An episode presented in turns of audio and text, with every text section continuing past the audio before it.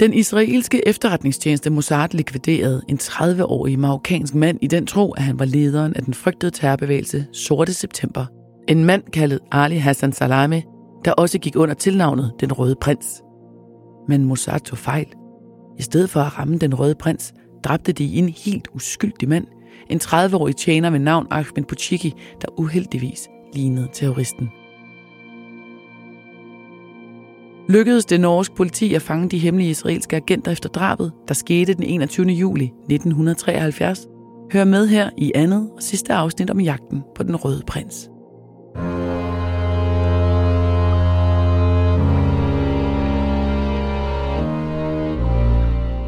Du lytter til Mor i Nord, en podcastserie om nogle af de mest opsigtsvækkende drabsager fra Norden.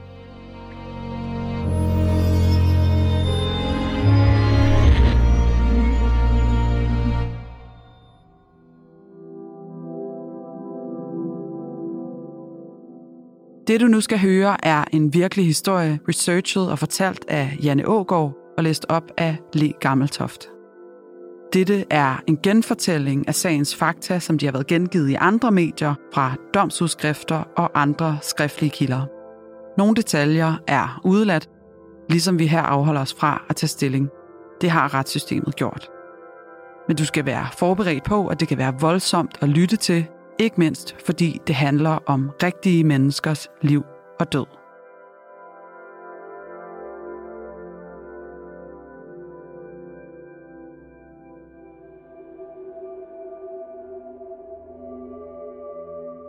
Hele Norge var i chok om på drabet af den 30-årige marokkaner, der skete på åben gade i Lillehammer en lørdag aften, og for øjnene af hans højgravide kone, Toril. Parret havde været i biografen den aften og var på vej hjem til fods, da en hvid master stansede, og en mand og kvinde steg ud. Ahmed Butiki blev ramt af 13 skud og døde på stedet. Mens hans lig blev fragtet med hylende sirener til den lokale skadestue, måtte den højgravide enke tage beroligende medicin for ikke at abortere. For både den unge enke og efterforskerne ved Lillehammer Kriminalpoliti var motivet en gåde. Der blev først spekuleret i en bandekrig i narkomiljøet eller racistiske gerningsmænd på grund af Ahmeds fødeland Marokko. Men et øjevidne til drabet havde meldt sig, og hun havde set flere forskellige biler cirkulere i området lige inden. Især hæftede hun sig ved en hvid Mazda, som derefter blev efterlyst i hele regionen. Senere samme aften skrev en snarrådig betjent nummerpladen ned på en hvid Peugeot, hvis passager opførte sig nervøst og mistænksomt, da bilen passerede en vejspærring. Den hvide Peugeot indeholdt fem israelske agenter, der gennem længere tid havde spioneret i Norge i håbet om at finde den røde prins.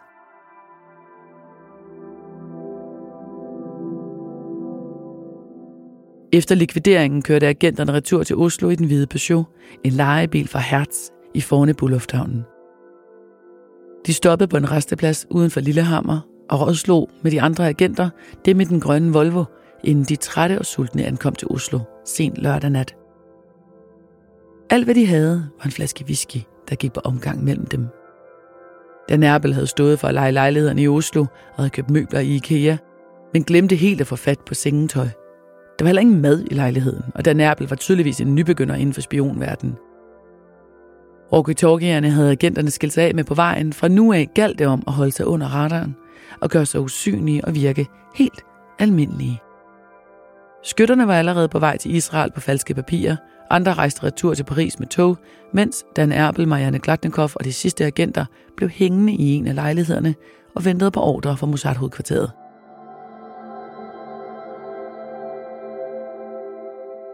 Dagen efter drabet tog Dan og Marianne ud til lufthavnen for at aflevere den hvide Peugeot. Mens Marianne gik hen til skranken med nøglerne, købte Dan smørbrød for mange hundrede kroner i restauranten i ankomsthallen til de sultne kolleger derhjemme. Men da de mødtes igen uden for ankomsthallen, havde Hertz alarmeret politiet. Der var en efterlysning på nummerpladen. To betjente gik ud og opsøgte parret. Marianne var tydeligt nervøs, da hun præsenterede sit pas og kørekort til betjentene – og Dan stod med et par plastikposer med mad og virkede også ængstelig. Han blev bedt om at vise sine papirer og begyndte febrilsk at forsvare sig selv. Der taler min misforståelse. Jeg er dansk forretningsmand og bor her i Oslo. Ja, jeg har en lejlighed på Otto Rosevej 77C. Der er folk, der venter på mad. sagde han og viste dem poserne med smørbrødet, som for at understrege sin uskyldighed. Og sådan afslørede en nervøs eksportchef og nybegynder i spionfaget en top hemmelig israelsk aktion ved at give politimændene adressen på, hvor hans medsamsvorne befandt sig.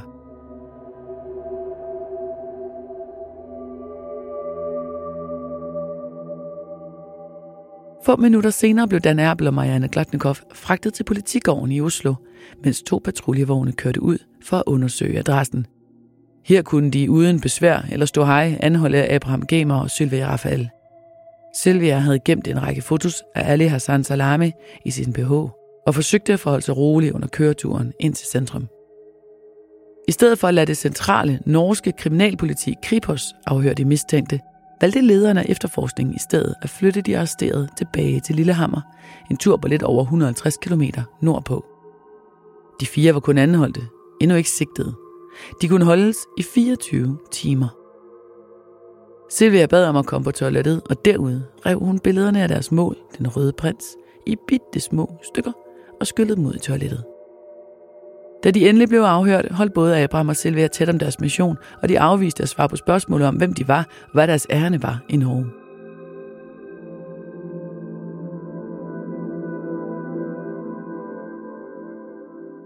Sådan gik det ikke for nybegynderen Dan Erbel.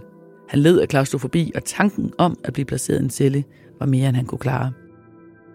Dan forklarede efterforskeren over for ham, at deres lille gruppe havde været i gang med at forebygge forbrydelser på vejen af den israelske stat – han opfordrede politimanden til at ringe til den israelske ambassade, så sagen kunne opklares, og de fire kunne løslades. Som danskeren forklarede, så var de her i legalt ærne, nemlig at forhindre palæstinensiske terrororganisationer i at gennemføre attentater. Da hans forklaring ikke havde den ønskede virkning, udleverede Dan Erbel det direkte nummer på Mossads hovedkvarter i Tel Aviv. Det forbløffede de norske politifolk, for det første var Mossad ikke kendt for at interessere sig for Skandinavien, og ifølge den norske efterretningstjeneste var der ingen aktive israelske agenter i landet. For det andet var det utroligt, at en Mossad-agent var så naiv, at han uden at tøve røbede en hemmelig operation. Også den anden nybegynder i faget, Marianne Glatnikov, endte med at tale med politiet. Hendes forklaring var kortfattet, men hun forklarede, at de var en pro-israelsk gruppe, som kæmpede mod arabernes terror over hele verden. Ifølge Marianne Glatnikov var gruppen kommet til Norge for at forebygge en planlagt flykabring.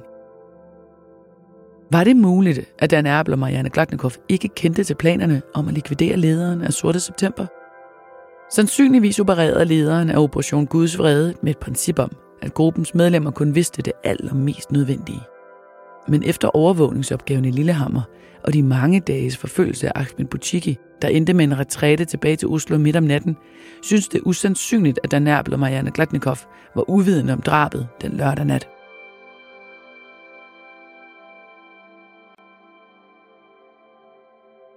For at indynde sig hos det norske politi gav Dan Erbel flere oplysninger om hans medagenter. Femte mand for lejligheden manglede nemlig. Det var Zweig Steinberg, der havde opholdt sig i lejligheden på Otto Rosevej, men var forsvundet, da politiet nåede frem. Da Nærbel havde skrevet telefonnummer på Zweig Steinbergs opholdssted bagerst i sit pas, selvom han havde fået at vide, at han burde memorere det. Nummeret tilhørte en lejlighed i Oslo, der viste sig at være en diplomatbolig for en sikkerhedsofficer ved den israelske ambassade. Ganske usædvanligt valgte politiet at tilsidesætte hensynet til diplomaters immunitet og rensage lejligheden, hvor de anholdt Zweig Steinberg. Efterhånden som politiet optrævlede drabsofferets baggrund, stod det klart, at den 30-årige marokkanske tjener Ahmed Bouchiki ikke havde nogen forbindelser til hverken palæstinensiske eller nogen andre terrorgrupper. Han havde mødtes en enkelt gang med en algerisk forretningsmand i Lillehammer. Hvorfor vides ikke. Ahmed Bouchiki kunne godt med lidt el ligne den eftersøgte terrorleder Ali Hassan Salame.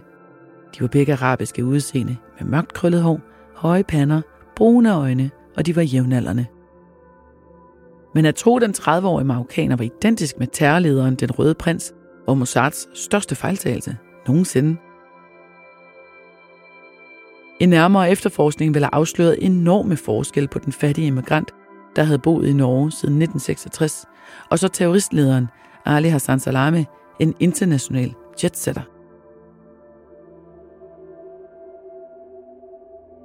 Ali Hassan Salame var født i daværende Palæstina søn af en rig sheik, der blev dræbt af den israelske hær ved oprettelsen af Israel i 1948. Han blev uddannet i Tyskland, var velklædt, rig og opførte sig derefter med masser af damer og hurtige sportsvogne. For den unge palæstinenser, der havde mistet sin far under krigen, var ønsket om hævn over israelerne aldrig langt væk, og han blev trænet i terror af både Ægypterne og russerne.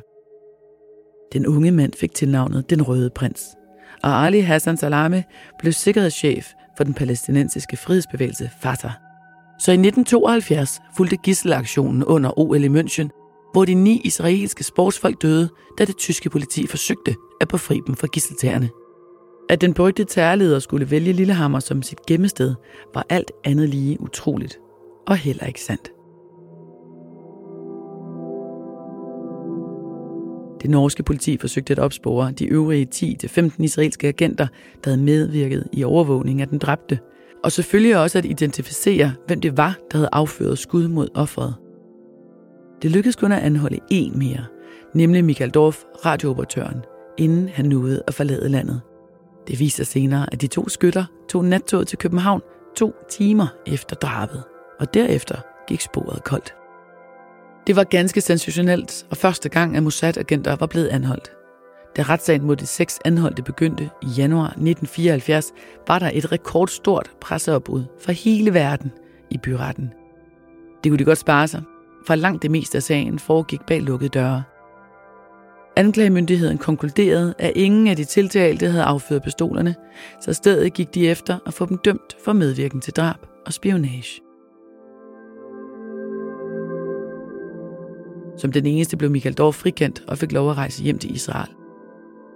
De fem andre fik den 1. februar 1974 fængselsstraffe på mellem 1 og 5,5 års fængsel.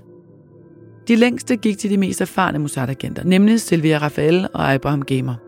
Den nervøse dansker, Dan Erbel, fik 5 års fængsel, mens svenske Marianne Glatnikov slap med to et halvt år, og Zweig Steinberg med bare et år for ulovlig indsamling af oplysninger til fordel for en fremmed stat det var milde straffe, men samtlige dømte ankede dem.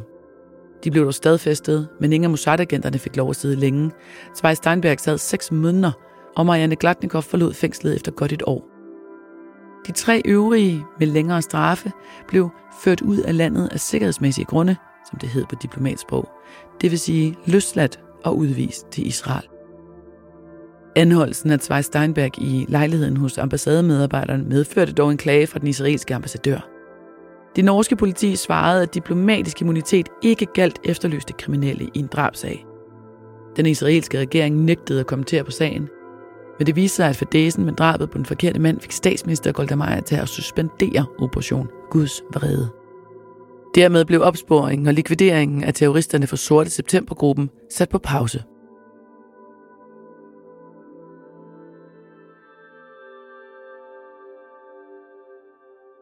De korte straffe synes en hån mod enken Toril Butchiki og datteren Malika, som Toril fødte to måneder efter drabet på hendes uskyldige ægtemand.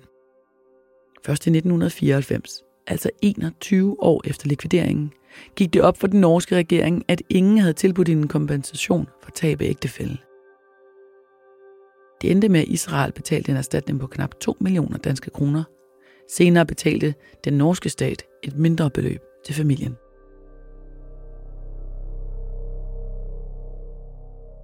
Men hvad skete der med den røde prins? Terrorlederen Ali Hassan Salame.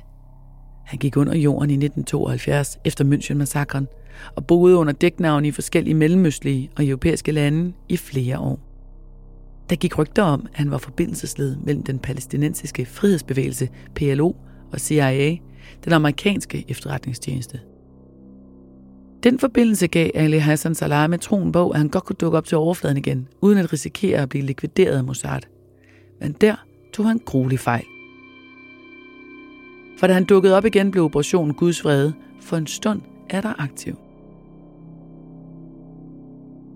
I 1978 giftede Ali Hassan Salame sig med en libanesisk Miss Universe-kandidat, og de tog på bryllupsferie til Disneyland i Florida og til Hawaii og bosatte sig derefter i en luksuriøs lejlighed i Beirut.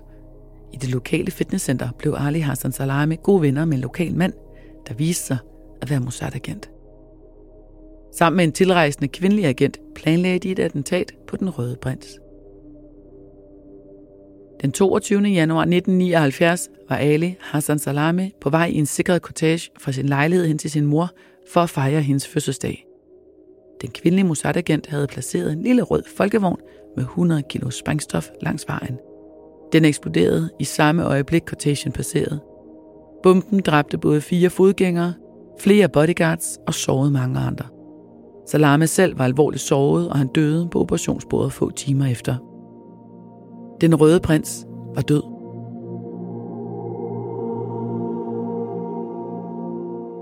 To dage senere blev han begravet i Beirut og hyldet ved en offentlig ceremoni, hvor den berømte palæstinensiske leder Yasser Arafat deltog sammen med 20.000 andre landsmænd. I 1990 genåbnede Norge drabsagen, overvejede endda retsforfølge operationsleder Mike Rai, men endte med at droppe ideen igen. Efter mange års tavshed indrømmede Mossad-lederen, at drabet på den marokkanske tjener var en fejl. Efter aktionen havde han tilbudt statsminister Golda Meir at gå af, men hun afviste hans opsigelse med ordene, der er stadigvæk et stort arbejde foran os. Fejlen bestod i, at de israelske agenter fejlagtigt havde identificeret Ahmed Bouchiki som den røde prins. Harari kaldte Lillehammer-affæren for den største fejl i hans professionelle karriere i et interview til en israelsk avis i 2014. Han døde få måneder senere, 87 år gammel. Byen Lillehammer blev heldigvis ikke synonym for den fejlslagende aktion. 21 år senere blev Lillehammer værtsby for vinter-OL 1994. Ahmeds enke, Toril, bor og arbejder stadig i byen.